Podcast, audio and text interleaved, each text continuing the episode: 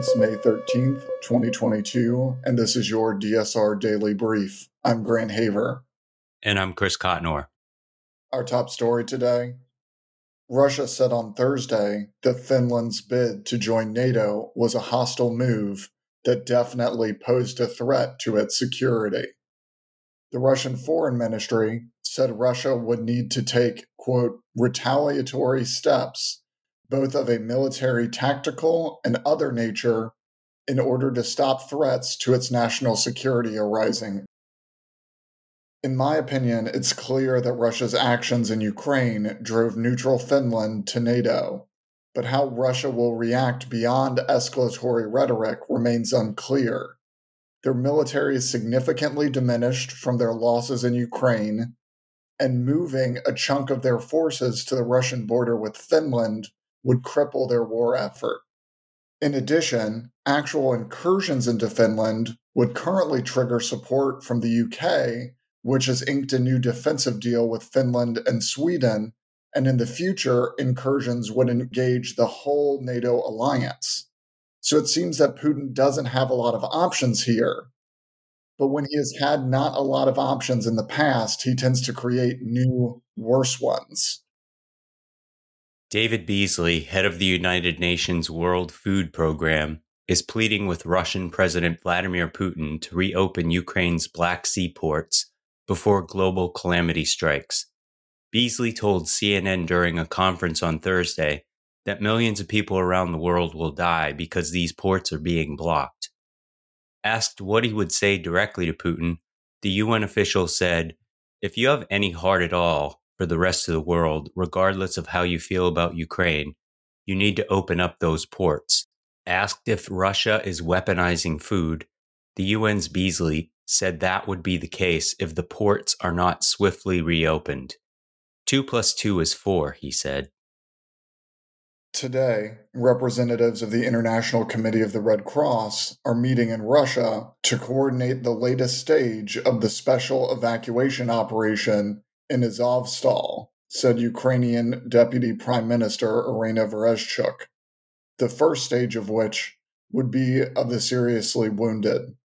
According to Vereshchuk, Azovstal is currently occupied not only by fighters of the Azov Battalion, but also by soldiers and officers of the armed forces, the National Police, and Border Guards. A makeshift boat overloaded with migrants capsized Thursday on its way to Puerto Rico, officials said, leaving at least 13 people dead as dozens more were rescued. 31 survivors, 11 women and 20 men, were taken to Crash Boat Beach in Aguadilla, a town in northwestern Puerto Rico, said Jeffrey Quiñones, a regional spokesman for Customs and Border Protection. He said that the boat departed from the Dominican Republic, but added that only two survivors are from that country. The first factory to produce COVID 19 vaccines in Africa says it has not received enough orders and may stop production within weeks.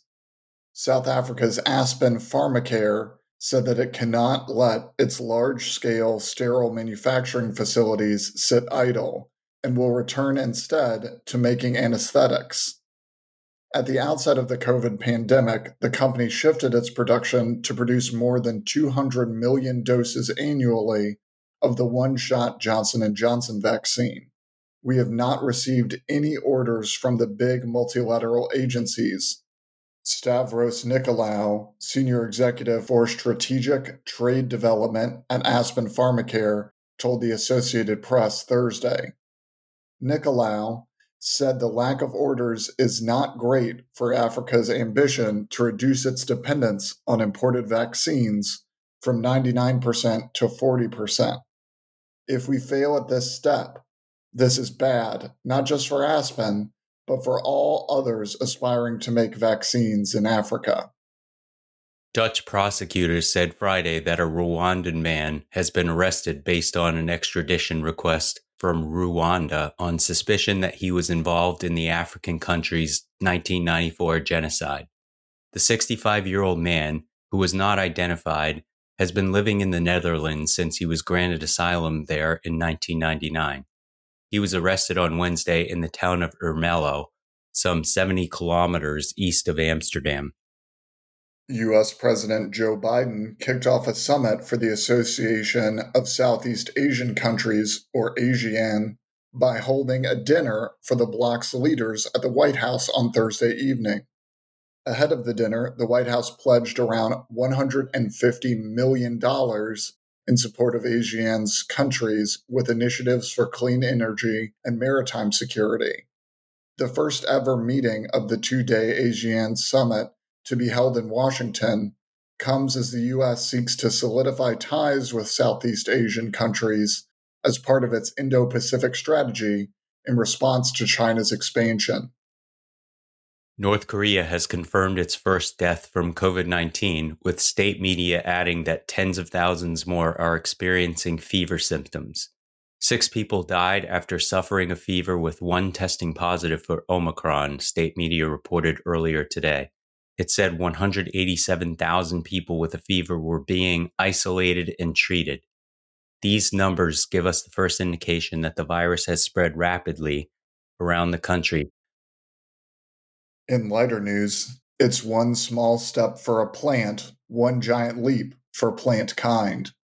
For the first time, scientists have grown plants in soil from the moon collected by NASA's Apollo astronauts. Robert Ferl of the University of Florida's Institute of Food and Agriculture Sciences and his colleagues planted Thale cress in moon soil returned by Apollo 11's Neil Armstrong and Buzz Aldrin and other moonwalkers. The good news all the seeds sprouted. The downside was that after the first week, the coarseness and other properties of the lunar soil stressed the small flowering weeds, so much so that they grew more slowly than seedlings planted in fake moon dirt from Earth. Most of the moon plants ended up stunted. That's all the news we have for you this week. Be sure to rate, review, and subscribe so that more people can find the show. If you have a tip, topic, or correction you'd like to flag for us, please email us at daily at thedsrnetwork.com. Members of the DSR Network will receive an evening newsletter version of the DSR Daily Brief and bonus weekend briefs. This weekend, our bonus brief will be a conversation with Josh Kurlantzick, a senior fellow for Southeast Asia at the Council on Foreign Relations about the election in the Philippines. Thanks to our new members like David from Missouri and our longtime members like Philip from Massachusetts for making these interviews possible. Go to thedsrnetwork.com and become a member to make sure you never miss any of our analysis. If you want more in depth discussion of these issues, tune into Deep State Radio today to hear David Rothkopf, Harry Litman, and Katie Barlow discuss the future of the Supreme Court. Stay safe and stay tuned to the DSR Daily Brief.